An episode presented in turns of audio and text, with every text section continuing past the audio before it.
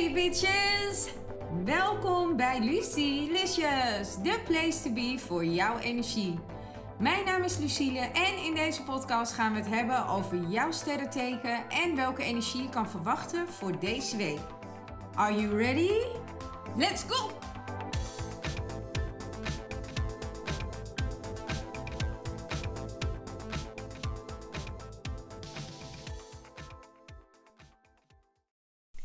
Steenbok, deze is voor jullie voor de week van 1 tot en met 6 februari.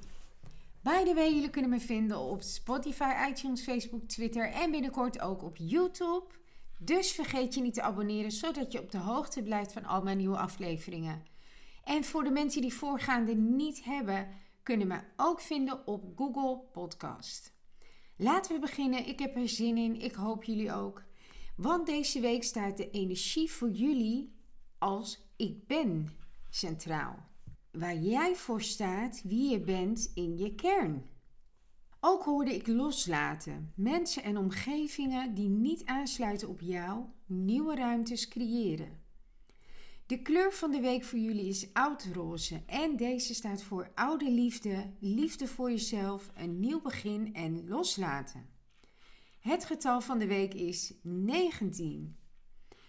De boodschap luidt: tijdloos. Sommige mensen en dingen in het leven hebben een doel behaald. Als het tijd is, mag je deze loslaten. Bewaar de herinneringen vanuit liefde en kijk wat het je gebracht of geleerd heeft. Dan kom ik bij de tip van de week.